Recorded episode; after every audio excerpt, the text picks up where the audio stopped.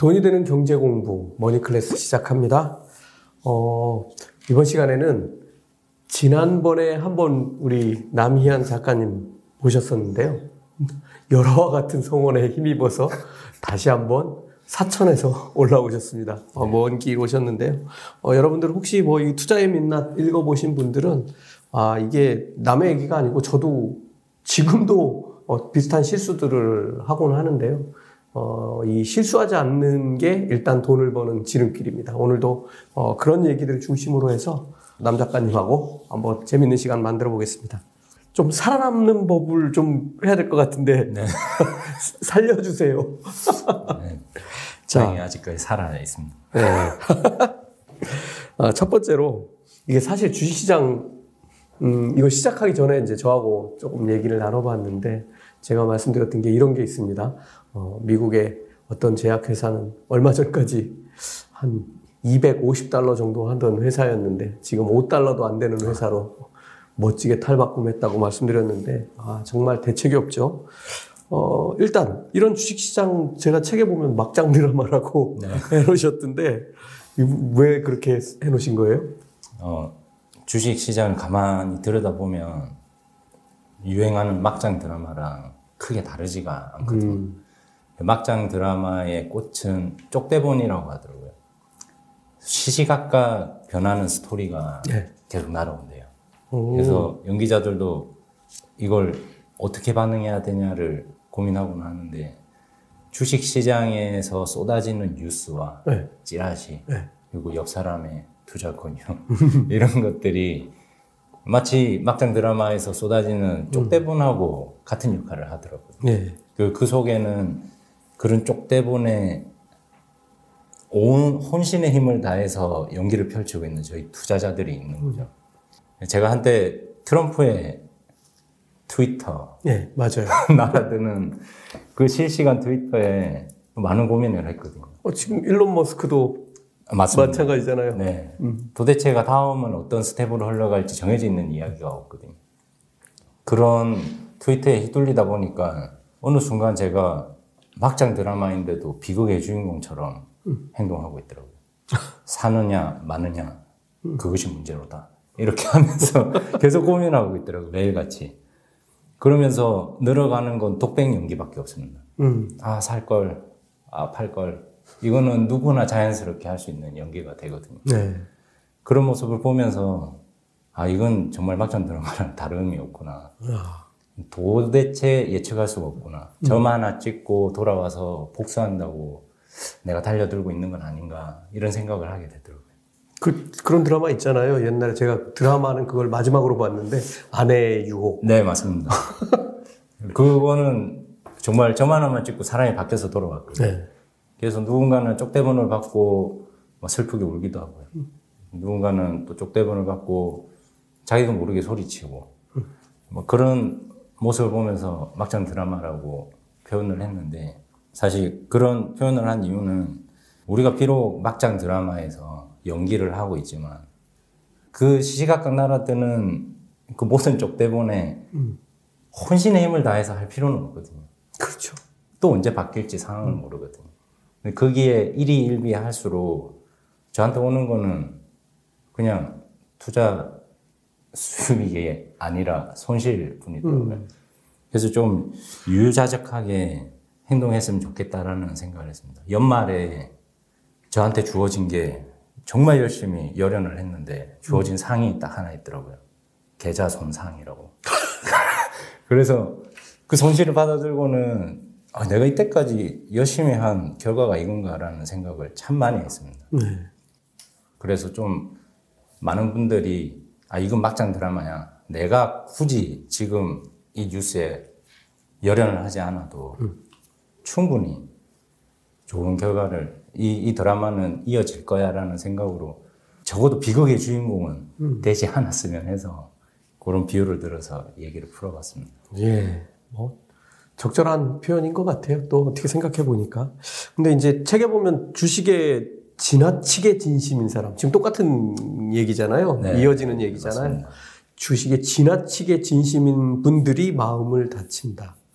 그러니까 사실은 어떻게 보면 큰 흐름과 좀 긴 안목으로 보기에 조금 그런 게 좀 딸리는 분들이죠. 그러니까 일희일비하게 되고 주가 조금 빠지면 저는 이제 언제 좀 얼마나 더 들어갈까 궁리하는데 어, 그런 분들은 이제 내던질 타이밍을 생각하고 뭐 이렇게 되는 것 같아요.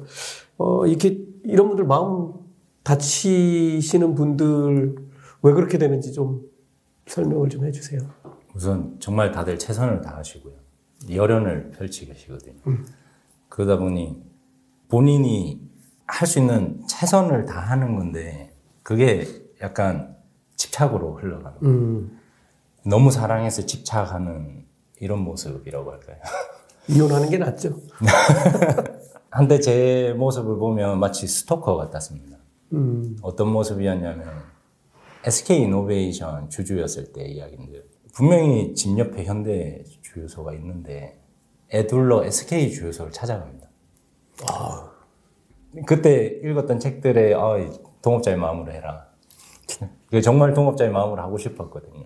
정말 진심을 다해서 주주로서 최선을 다하고 싶어서 그런 행동을 했는데 주변 이제 가족들은 원성이 좀 자자했죠. 어, 왜 애들로 돌아가냐? 그 비용이 더 많이 들겠다. 그리고는 미국에서 허리케인이 발생했다라고 뉴스가 나오면 은근히 굉장히 나쁜 마음인데 정유 시설이 좀 타격을 입었으면 하는 마음도 들더라고요. 그냥 정말 주주로서. 그리고 누군가 회사에서 아이 요 주변 SK 주유소는 휴지를 안 줘. 라는 얘기를 했을 때 왜 그런지 모르겠는데 속에서 약간 울컥 하면서 아니 SK 기름인데 휴지를 안 주는 게 그렇게 대수인가라는 생각까지 할 정도로 약간 핀트 나간 주주로서의 마음을 먹었습니다. 그러다가 S5일로 주식이 바뀌면서 당연히 S5일 주유소를 찾아다니고요. 왠지 엔진 소리가 좋아진 것 같고 아, 연비도 좀 개선된 것 같고 그리고 건네받는 휴지에 정말 고객을 위한 마음이 가득 담긴 느낌이 들더라고요. 휴지. 이게 소유가 마음을 결정한다고 그렇게 마음을 휘둘렸습니다. 진짜 사랑해서 너무 집착을 한 거죠. 근데 이게 문제가 뭐냐면 저희가 연애를 해보면 알겠지만 집착을 하게 되면 그 사람에게 헌신하는 게 아니라 의심을 하게 되거든요. 음, 오히려 더 흔들립니다. 그냥 사랑하는 사람 간에도 일정한 간격을 유지하는 것처럼 주식과 일상에서도 어느 정도 거리를 둬야 되면 또 불구하고 세세한 일상의 틈 사이에 주식을 다 끼워 넣으니까 이게 삶이 잘 굴러가지를 거예요. 삶도 잘 안 굴러가고 그 주식을 냉정하게 보지를 못해요. 맞습니다. 장님이 돼버려서 이거를 지금 사야 되는지 팔아야 되는지조차도 그냥 감정에 휘둘리게 되고 그렇게 되죠. 상대편이 나를 사랑하지 않는 것처럼 느껴지고. 맞습니다. 시시각각 의심하게 되고요. 맞아요. 또 어떤 면에서 맹신을 하게 되는데 그러다 어느 순간 그 상대는 아무 일도 하지 않았음에도 배신감을 느낍니다. 수익이 따라오질 않거든요. 그렇죠. 보장되지 않은 수익이고 약속되지 않은 수익인데도 그거를 막연히 기대를 합니다. 나 내가 사랑했으니 너도 날 사랑해줘. 의심을 하는데 상대에게 사랑을 갈고 하는 거예요. 그런 모습에서 결국에 자기 일상도 한참 주식에 빠졌을 때는 어떤 책을 읽든 어떤 뉴스를 읽든 대화를 할 때도 기승전 주식이었거든요. 그러니까 아이들도 얘기하다 보면 어느 순간 경제 얘기, 와이프랑도 얘기하다 보면 어느, 순간- 어느 순간 종목 얘기. 네. 이게 너무 삶의 이 스펙트럼이 너무 좁아지더라고요. 그런 모습에서 나중에 돌이켜 봤을 때 정말 나에게 남아있는 걸 뭔가라고 생각해 보니 크게 남는 게 없더라고요. 그래서 마음 많이 다쳤습니다. 네. 근데 그러니까 마음 다치지 않으려면 공부를 해야 되는데 맞습니다. 사랑을 하고 있어서 이게 문제인 거예요. 그렇죠? 맞습니다. 아, 참.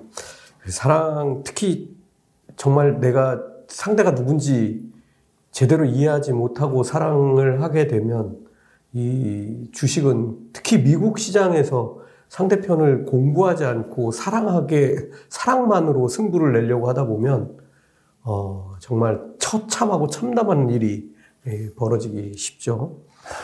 그 보니까 옛날에 지난번에 오셔가지고 테마주 얘기 한번 하셨잖아요. 아, 네. 테마주 하면 나를 당할 자가 없다. 그렇게 말씀하셨는데 왜 코인 쪽에는 손을 안 대셨어요?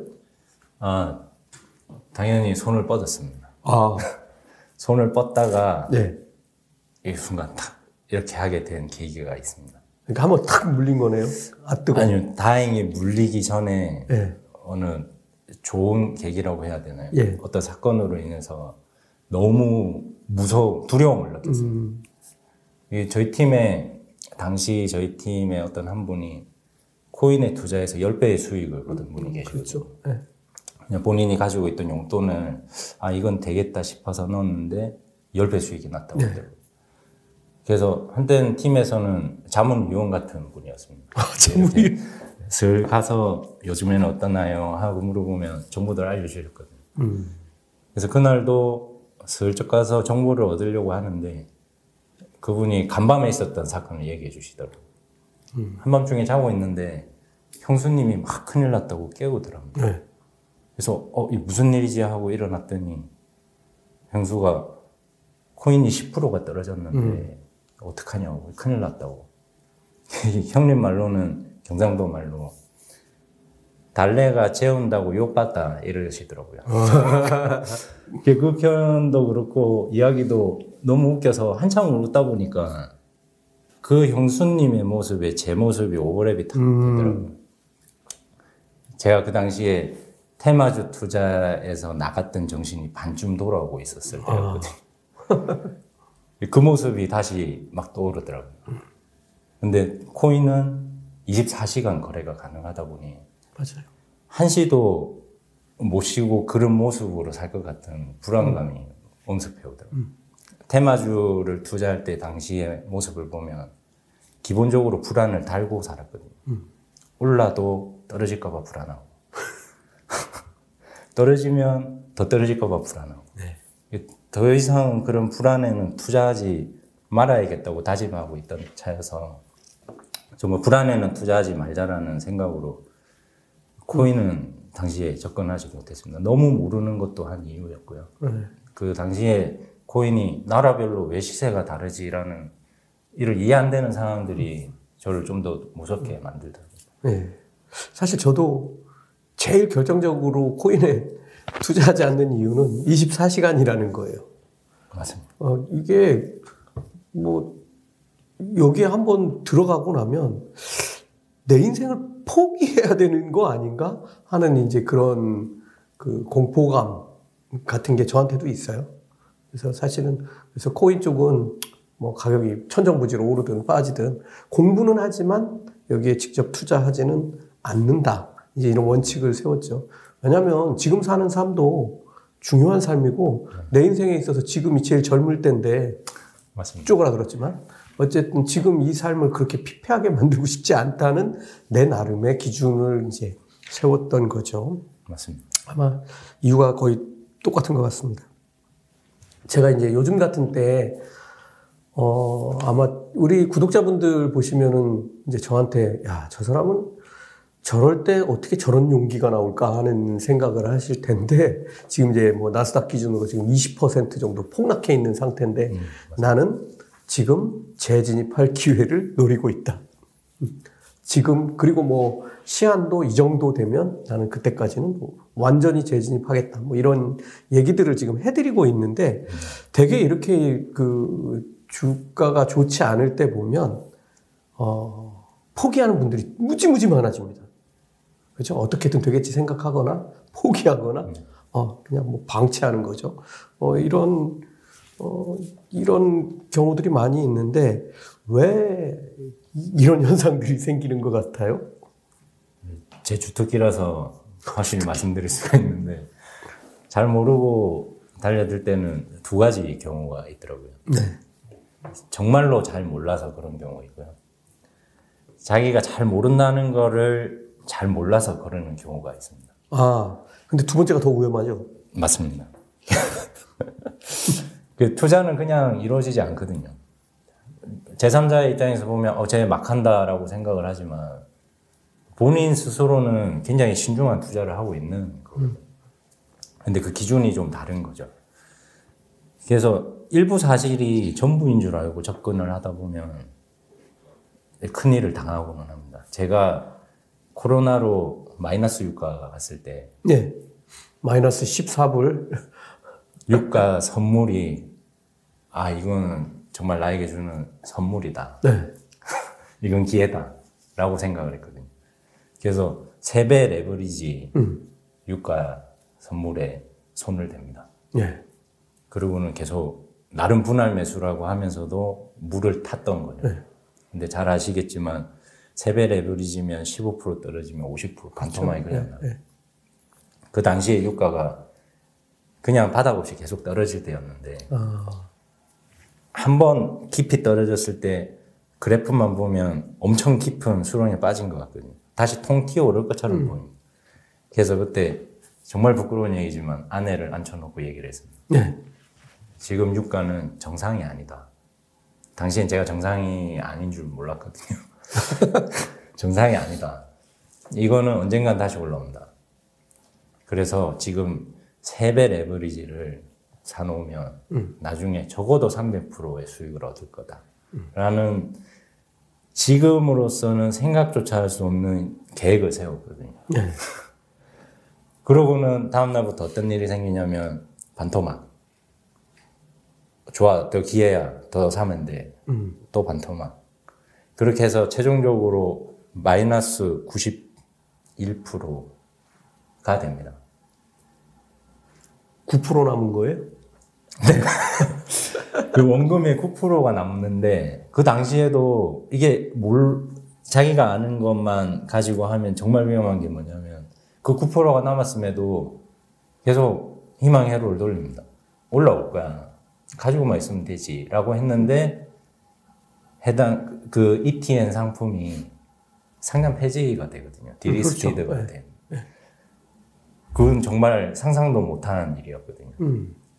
그러고는 이제 현실에 뻥져서 10% 남아 있는 원금이 들어온 날 이제 현실을 알게 된 거죠. 네. 너무 모르면 오히려 안 했을 겁니다. 근데 그 당시에 그런 계획을 세웠을 때 매체의 영향도 컸거든요. 그죠. 누군가는 이런 의견을 주고 누군가는 이런 의견을 줄 때 내 의견과 합치되는 의견이 있으면 확신을 가지게 됩니다. 음. 그러면 이제 확정 편향이 또 강해지면서 긍정적인 사고로 접근을 하게 됩니다. 그때 이 유가 투자로 인해서 제가 얻었던 거는 아 내가 그리는 목류 도원도는 실제로 이루어지지 않는 목류 도원도구나. 음. 이거는 한낱 꿈일 수밖에 없기도 하겠구나. 그래서 그런 경험들이 축적되다 보니까 아예 모르면 그냥 이 큰 대시세에 몸을 담자라는 생각을 했습니다. 음. 그게 ETF. 네. 였죠. 그렇죠. 그 당시에도 아마 유가 떨어졌을 때 그냥 유가 한 배짜리 ETF를 샀으면 그렇죠. 상당히 좋은 투자가 됐을 겁니다.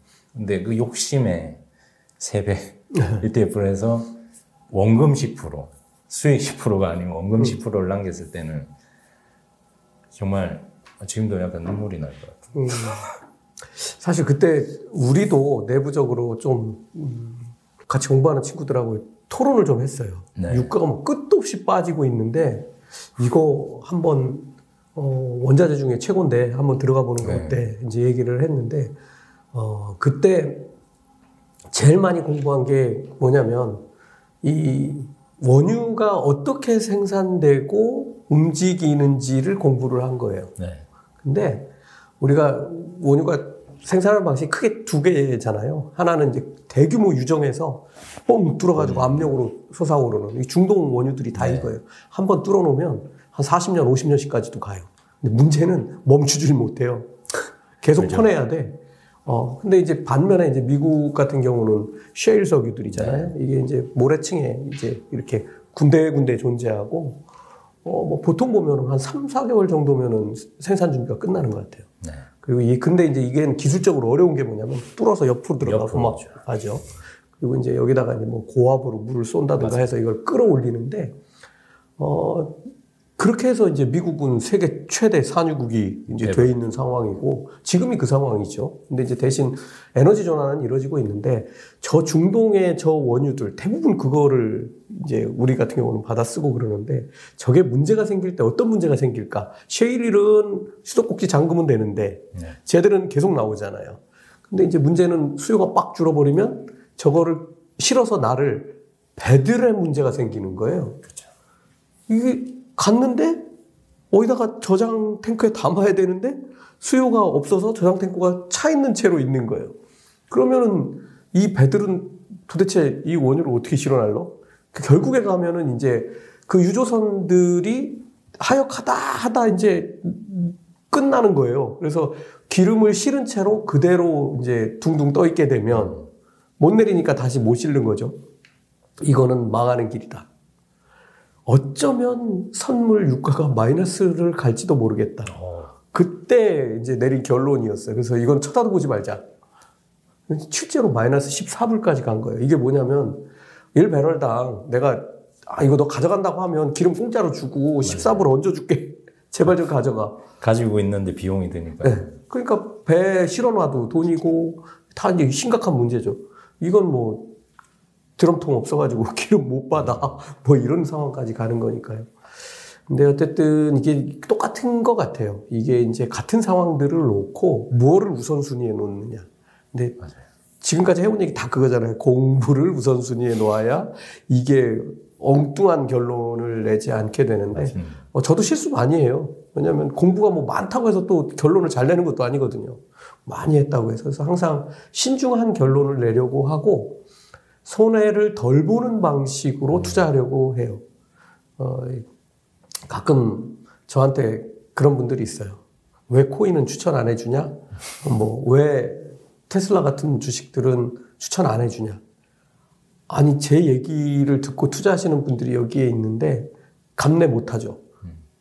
600불 갔다가 1200불 갔다가 800불 갔다가 이거 지금 말씀하셨던 그런 마음으로 지금 이제 투자 시작하신 지 얼마 안 되시는 분들은 만약에 그런 상황이 오면 못 버팁니다. 못 버티죠. 그러니까 추천을 안 해드리는 거예요. 근데 그거를 이해를 못 해요. 뭐 일부 분들이겠지만 어쨌든 그렇습니다. 지난 시간에 주식하는 능력 이거 얘기 조금 했었잖아요. 네. 그거 중에 인정하는 능력이라는 게 있었는데 그 인정하는 능력 이거 되게 중요한 것 같아요. 이거 못하면 이제 문제가 심각해지는데 나름대로 방법이 있습니까? 좀 많이 되어 보면 그건 안 되고 되어 보면 현실을 직시하게. 되긴 되죠. 네. 근데 이 좋은 방법은 아니거든요. 음. 반면 교사가 아무래도 낫고요. 그래도 나는 경험으로 체득하고 싶다라고 하신다면 좀 작게 작게 되어 갔으면 좋겠습니다. 무리하지 않고 욕심만 안 부리면 가능하거든요. 이게 한 번 크게 실패하면 어떤 마음가짐이 생기냐면 그걸 부정하게 됩니다. 현실 부정. 아 이건 내 잘못이 아니야. 운이 없었어. 이거는 어떤 어떤 이유를 다 갖다 붙여서 실패를 인정할 수 없는 상태가 됩니다. 너무 크게 실패했거든요. 근데 작은 실패를 하게 되면 이런 마음이 들더라고요. 아, 좋은 경험이었어. 그래, 이건 내가 잘못했던 것 같아. 그러면 다음 방향을 다시 찾게 됩니다. 시행착오가 돼버리는 거예요. 그게 나름의 학습인 건데, 저 같은 분들이 좀 고집을 많이 부리시죠. 크게 한 방에 이제 가려고 하다 보니. 그래서 이런 생각을 한번 해보셨으면 좋겠어요. 저희가 어릴 적에 대표님은 꿈이 뭐, 뭐였어? 자동차 회사 사장이요. 아직도 있어요, 그 꿈이. 네. 지금은 이제 그런 거를 할 수 있는 시대가 왔어요. 왜냐면 내가 무슨 자동차를 100만 대 생산 안 해도 되거든요. 맞습니다. 어, 3D 프린터 가지고 customize. 충분히 만들 수 있는 세상이 됐고, 지금도 그게 있어요. 근데 이제 그 전에 해야 될 일들이 아직도 있죠. 그래서 그걸 지금 실패라고 생각하시지는 않으시죠? 아니죠. 아직 가는 길에 있는 거죠. 맞습니다. 그래서 저도 어릴 적 꿈이 대기업 CEO였거든요. 제 친구는 대통령의 꿈이었고요. 또 한 친구는 우주 비행사가 되고 싶어 했어요. 음. 근데 지금 다들 직장에서 평범하게 생활하고 있습니다. 근데 누구 하나 내 인생이 실패했다고 괴로워하거나 슬퍼하지 않거든요. 저는 주식에서의 수익률도 같지 않나라는 생각을 합니다. 엄청난 수익을 얻어야만 주식 투자에서 성공하는 건 아니거든요. 소소하게 쌓아가는 자산도 굉장히 가치 있고 나중에 보람찰 겁니다. 그런 마음으로 내가 이루고자 하는 방향을 조금씩 나아가면 되는데 그 큰 목표에서 좀 많이 미달됐다고 해서 그 실패로 여기지 않으셨으면 좋겠어요. 살다 보면은 아 이건 정말 쉽지 않은 일이구나를 인정할 수 있거든요. 그럼 저희는 실패라고 하지 않고 방향 전환이라고 보통 표현을 많이 합니다. 방향을 전환해서 이렇게 이렇게 가보는 거죠. 그게 처음 어렸을 때 멋모르고 잡았던 꿈은 아니지만 행복하게 살 수 있거든요. 그런 인정을 우리 살아온 것처럼 주식 투자에서도 좀 갖다 붙여서 해보시면 어떨까 싶어요. 아직 우리 투자 계속 할 거거든요. 그래서 우리가 그 이루지 못한 꿈이 사무치는 아쉬움이 아닌 것처럼 우리가 이루지 못한 저 높은 수익률을 너무 아쉬워하지 말고 지금부터 뭘 할지 앞으로는 어떻게 할지를 한번 고민하다 보면 충분히 자기 자신을 돌아보고 인정하고 다음 방향을 정할 수가 있을 거거든요. 저처럼 이렇게 많은 반성과 아픔을 겪지 마시고 스스로 한번 많이 돌아보셨으면 좋겠습니다. 네.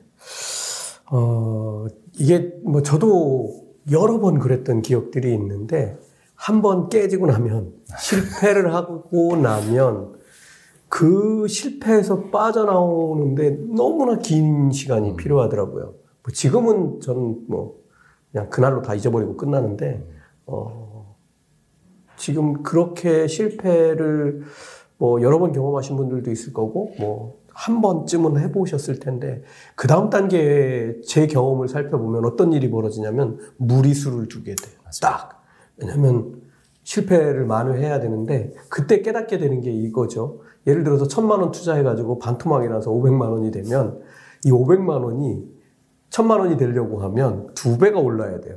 떨어질 땐 반토막이었는데 더블이 나야 되거든요. 그러니까 이제 어떻게 하느냐면 그거를 인지한 사람들은 돈을 더 갖다 넣어요.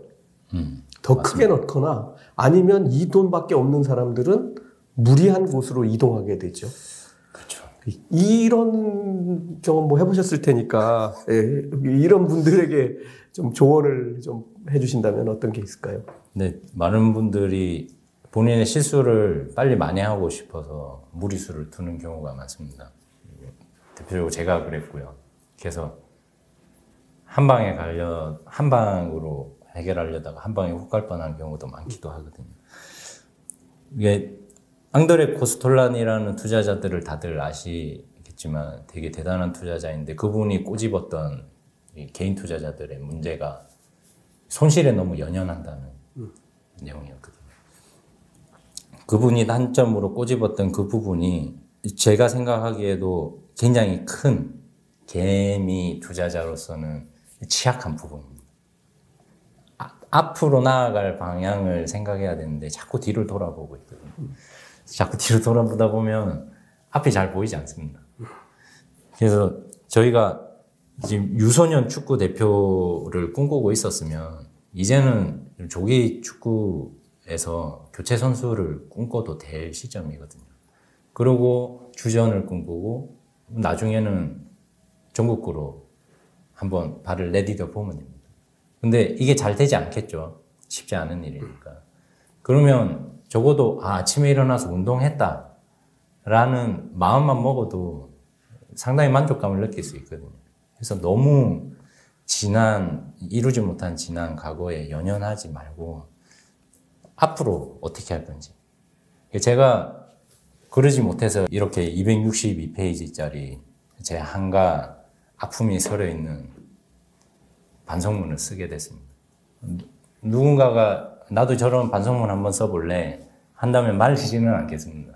근데 아무래도 좀 편안하게 이런 다짐의 글들을 빼곡하게 적지 않고 편안하게 투자해보는 게 어떨까 싶습니다.